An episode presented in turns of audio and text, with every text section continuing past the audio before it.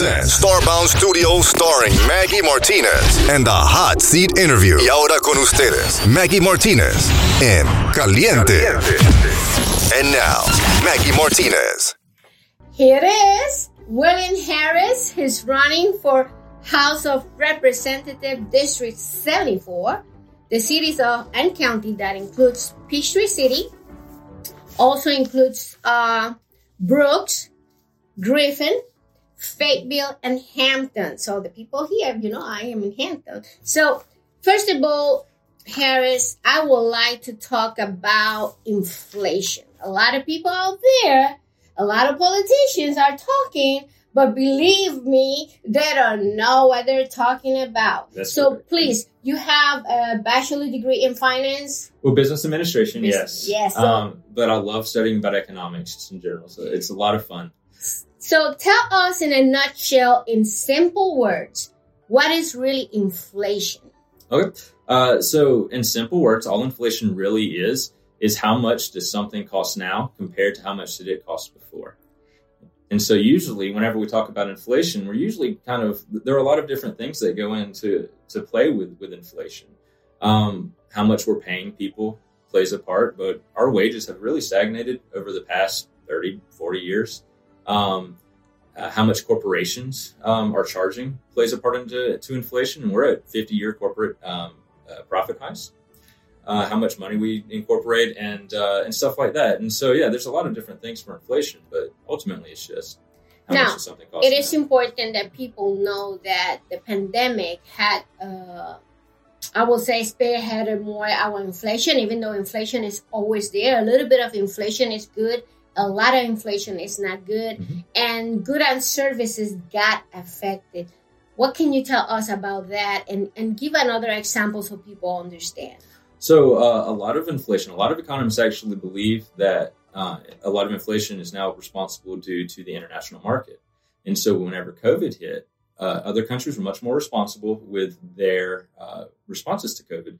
And so it kind of caused a lot of jet lag with our supply chain issues. And so whenever we started experiencing jet lag issues with that, is whenever we started to see um, corporations start to take advantage of it to increase the profit margins. Because it's difficult for us to talk about 40 year inflation highs uh, without talking about how these corporations have 50 year record profit highs. That's right. It's, it's incredible. Um, I give you an example uh, from my part. What inflation is is good and service, but what happened? People have the money, but the products are not there because of the shortage. That would be another example. It, it happened with baby formula. It happened with medications that are expensive, and that's a, a good example to use uh, what inflation is. People have the money, Mhm. but the goods are not there to be buy. And also, people are talking about gasoline rates, uh, and and they don't understand that the supply is not there, and that's why it goes up. And when we say supply, is the gasoline station and the companies and everything related to the OPEC on the other side of the world, Yes. and and so forth. Tell us a little bit about that. Uh, well, you know, the United States is actually the number one producer of oil in the world. And so whenever we talk about this drill, drill, drill, that's not going to actually accomplish anything within the United States. Um, the Biden administration has actually released a ton of oil leases to corporations. They're just not taking advantage of it. So I don't necessarily think it's fair to, you know, to come through and say things like, oh, well, the Biden administration is responsible for gas prices and they just need to drill more. Because you're absolutely right. It is an international issue. Um, Russia happens to be the second largest producer of oil in the nation, uh, and their oil is more suitable for gasoline. Um, same with like Saudi Arabia, Iran, etc. Um, and so, whenever we're talking about why is gasoline going up, again, look around the world, look at all the events that are going around in the Yeah, world. but Putin is exacerbating this situation. yes, he is, and he Mhm. knows it because he decided to hit Ukrainian and he wants the country and he thought it was going to be easy. And have you seen lately? He just trying to push the young people to go and fight, and Mhm. it's a lot going on with that. But in reality, Putin has exacerbated the inflation that we are suffering right now. And one thing people don't understand yet is that inflation is not just in the United States. Right. Inflation is around the world. Mhm. And we're not alone in this uh, world. We depend, they depend on us for many goods and services. That's why we have so many uh, relationships with other countries, um, just to name few. But it is important that people understand that this is not an issue just in the United States. Right. It's going to get better, yes. How um, this is going to happen? Putting what interest up. So, what can you tell me about that? Oh, but yeah. So, so we can put interest up. Um, I'm not necessarily a big fan of putting up interest rates, though, um, especially because the central bank and the Federal Reserve uh, actually has explicitly said that they're putting up interest rates uh, to the detriment of worker wages. And so, I think it's important that we look at how other countries have responded to their corporations um, whenever, or to their inflations. And what they started passing were windfall um, issues for their corporations, where they disallowed corporations to price gouge their citizens. Um, so, whenever we talk about interest rate increases, um, the Fed has actually explicitly said that it's to the detriment of the worker. It's to lower our wages. They say it, but in a sense, what they're trying to do is to decelerate the economy. Yes. In a sense, and you might be saying out there, but it doesn't make any sense. How can you explain yes. that? it's a very complicated issue and, and again like i i do come at this from like a like i got a degree in this as well so i i am very technical with it so yes the federal reserve is they are doing their best to uh to slow down uh the the acceleration of the inflation rate hmm that's right. uh, which is which is really important um but yeah no there are definitely other things that that our uh, governments can be doing um to assist as well well, we have a problem, William. You're young, yes and the young people, based on percentage, very low. Mhm. They're not going out to vote. yes What can you say about this, and how can you talk about those the young generation, the millennials, to go out and vote? Uh, so I am a millennial myself. I'm uh, 34 years old, and so I understand this. Um, in a lot of ways, millennials are on record for being the most economically disadvantaged generation in United States history uh, since Tell they started me. recording. yeah, we're, we're talking about a generation that largely can't afford their own houses. They're stuck in minimum wage jobs. They're stuck in these low wage jobs. We're talking about a generation that, um, Cannot buy houses. yeah, they can't buy houses, and we're talking Student debt.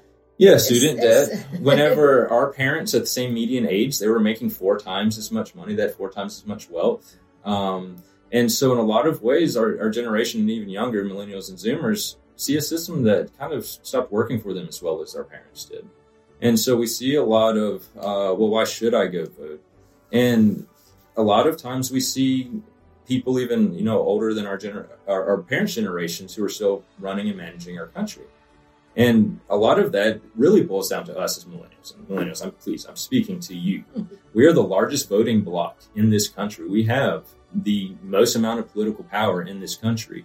And if we're going to start to take proper stewardship of our country, it's important that we go out to vote.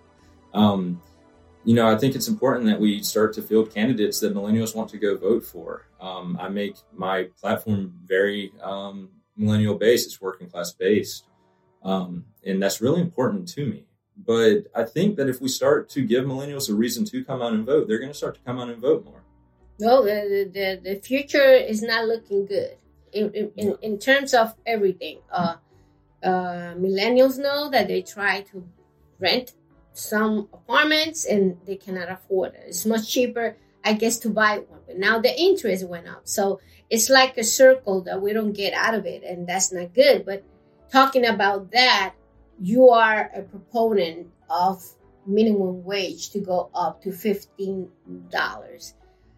Unfortunately, in Georgia, per hour is 745 755 Uh, 725 at federal level. 2725 and and local is 515 so can Yes. you explain the difference of that and how can we do something about it Um, so, um, purely from a very technical standpoint, the federal minimum wage takes precedence over the state minimum wage. The state minimum wage is five dollars and fifteen cents an hour, which um, is technically legal to pay employees in the state of Georgia as long as they're not engaged in interstate commerce or if they engage more than a certain number of employees.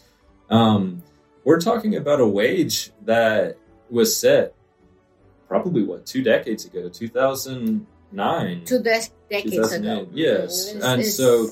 Uh, I remember whenever I was in college, uh, Occupy was a big movement uh, around this time, 2008, where we were fighting for $15 an hour then. And honestly, if uh, if wages kept up, uh, so minimum wage has not increased really since 1968. It was the highest in 1968, uh, whenever it was equivalent to about $12 an hour in modern purchasing power. If minimum wage actually kept up with the growth of the economy at that point, our minimum wage would be, be around 22 to $25 an hour right now. And so we're seeing this dynamic to where the economy is growing at this huge rate, but our wages are remaining stagnant. Um, and it's time that we start to change that. And the easiest way to do that is by legislating a wage increase. And the problem is the people that retire now they have a problem because uh, what you are receiving uh, in retirement from government or as a teacher or whatever, it's not enough because you know Social Security had two major change, mm-hmm. which is not good either. So who's gonna wait until 70 years old to get retired? That's impossible. Yes. Uh-uh. I retired when I was 60 and I am passionate to what I do now. And I'm not, I don't want to go back to work.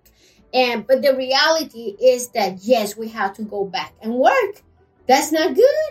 Well, you know, everyone is is working for the most part. Georgia's at the lowest unemployment rates, uh, pre-COVID levels, and everything like that. Um, and so we're actually kind of at a, a pretty good labor force right now. What do you think about legalizing marijuana in the state of Georgia? Uh, I believe that we need to treat it exactly like the drug of alcohol to where we need to allow for the legal recreational use for it for consenting adults over the age of 21, just like alcohol.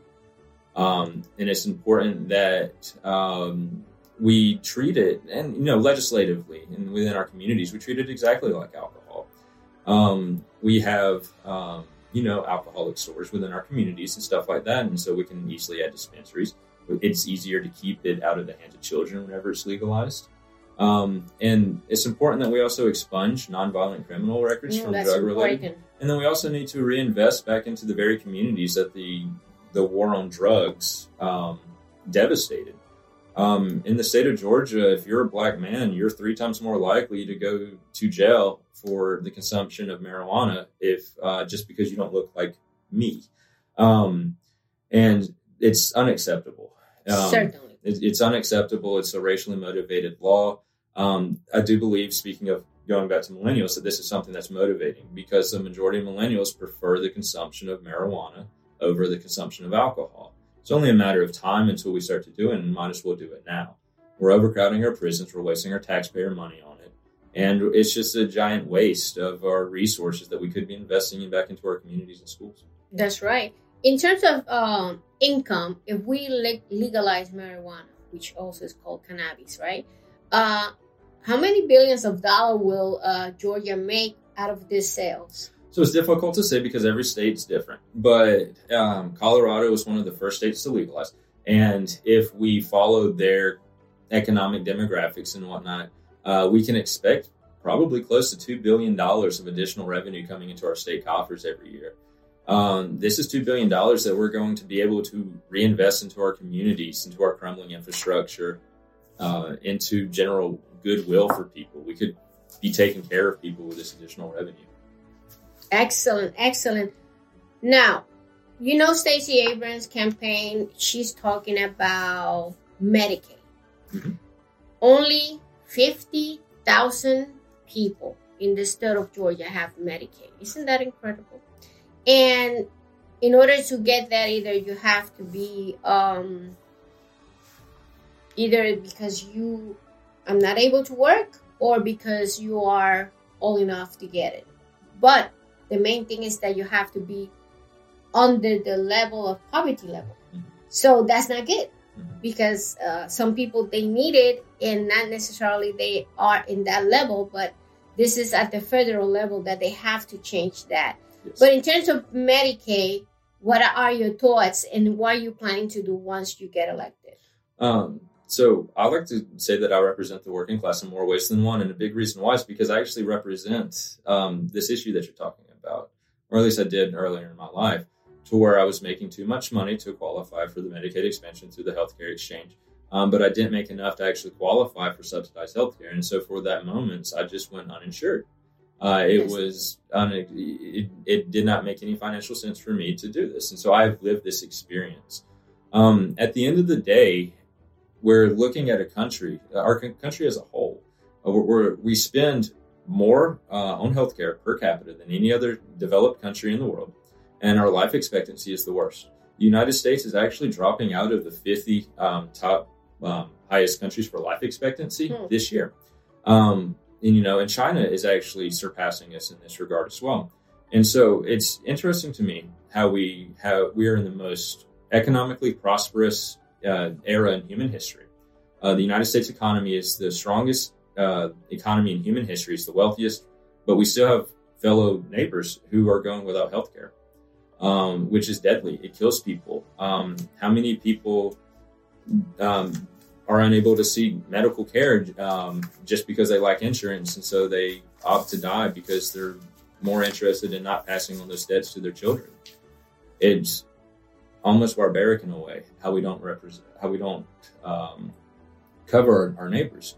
And so, as a state representative in the general legislative, I'm going to fight for our neighbors. Um, we have the resources to ensure that every Georgian is covered, and uh, it it is absolutely astonishing to me that we are not covering our fellow neighbors. It's it's almost immoral, to- in my opinion. It is immoral. Uh, uh, my opinion is that we are creating a society of dumb people because we cannot send them to college. College is incredible expensive. Uh, my son is a pilot for Delta Pilot. It costs us $159,000 to put him to Embry-Riddle Aeronautical University. It costs us $90,000 to put Mark uh, to Atlanta Art Institute. Uh, it is incredible that when you see the kids graduated from from high school, they're not able to go to college. They're not able to not even pay for a career. In your platform, I know you are a millennial. You want to help young people. What are your thoughts in, in terms of that? Um, so a lot of this is going to boil down to what the federal government can and cannot do um, in terms of education reform. Um, but you're absolutely right. Uh, we need to invest more heavily into our education systems. In the state of Georgia, particularly within this position that I'm seeking to be elected, we can do things by um, reducing the Hope Scholarship um, from its more strict GPA requirements Yes. uh, to allow more students uh, across the board um, to, to attend college under the Hope Scholarship. Yes, because right now it's 3.00, and not necessarily everybody reach the GPA of 3.00. Yeah, I believe I thought it was higher because I believe it was 3.0 whenever I was in high school. I think it's still there, still difficult for Yeah. students Mhm. because a lot of students, you know, they're not necessarily have parents that follow up with their education in high school because they're not because they don't want to, because they they're busy working, you know, Yes. uh, and they're, they're they're trying to make make ends meet. But um, in reality, um, Hope Scholarship, uh, the GPA index is too high in order to get it. And the GPS isn't necessarily a good uh, indicator as if a student is a good student or not either. Um, we definitely find a lot of discrepancy whenever we look at socioeconomic conditions between schools and, and GPAs. And it's not necessarily that um, that students in poor schools are less intelligent, and it's not that they're worse at taking tests or they have a worse understanding of the uh, subject material. It's just that we're not investing into these schools uh, at the same level as we're investing into other ones. Uh, you know, honestly, more white schools. Um, I I'm uh, a resident of Fayette County, um, and we heavily invest in our schools. Um, Fayette County, especially in the areas that I am, are predominantly white, um, and and you can definitely see this kind of thing. And whenever you start to see these higher investments into these school systems, you see those students get higher GPAs. And so, whenever we make the Hope Scholarship more restrictive, what we're actually doing is that we're kicking out more of uh, uh, impoverished students, That's right. uh, Mhm. which is something that we just need to address and fix, which Yes. we do by. We really need to change that. No Right. doubt about it. No doubt about it. Is with us right now William Harris. He's running for House of Representative District 74. William, Mhm. Tell those people out there why they should vote for you. Uh, so my name is William Harris. I'm running for House District 74, which is covering uh, Fayette County, Spalding, and Hampton. I'm ran in 2020. We got 44% of the vote. We're running again this year. Uh, we're running every two years. I need you to vote for me because I am advocating for a platform for the average Georgian. I fight for you. I fight because I am a member of the working class. I'm not a political entrenched elite. I'm not a person who's really well off to do or anything like that. I represent you. My entire platform is based around making our lives better as Georgians, recognizing the resources that we have within our communities and better utilizing those resources to make everyone's lives better and rich. I hope that you vote for me because I'm fighting for you to increase our wages. I'm fighting for you to expand our healthcare. And I'm fighting for you so that we can legalize cannabis, so that we can start to end this racially motivated law that is mostly applied towards our black and brown communities. Mhm, You see, he's here in the studio, and don't forget to vote for him. Uh, it's November 8th. Mhm. Uh, early voting starts October 17th. And what's the website where they could send some donations? Uh, so my website is representativeofthepeople.com. And that's representativeofthepeople.com. I love my branding. Yeah, it's easy. It's easy. Say it again so people don't forget. It's representativeofthepeople.com. That's right. So you see, William Harris has a commitment for to increase the minimum wage. He has a commitment to approve and legalize marijuana in the state of Georgia, also known as cannabis. Uh, and he's committed uh, for the education and the well-being of the millennials and the population as well. So don't forget to visit his website. He's a young person, as you see, and but let me tell you something that you don't know. The last census, your your um, district changed, Mhm. uh, and uh, it changed from being like a little cat. Now it looks like more like a, a U.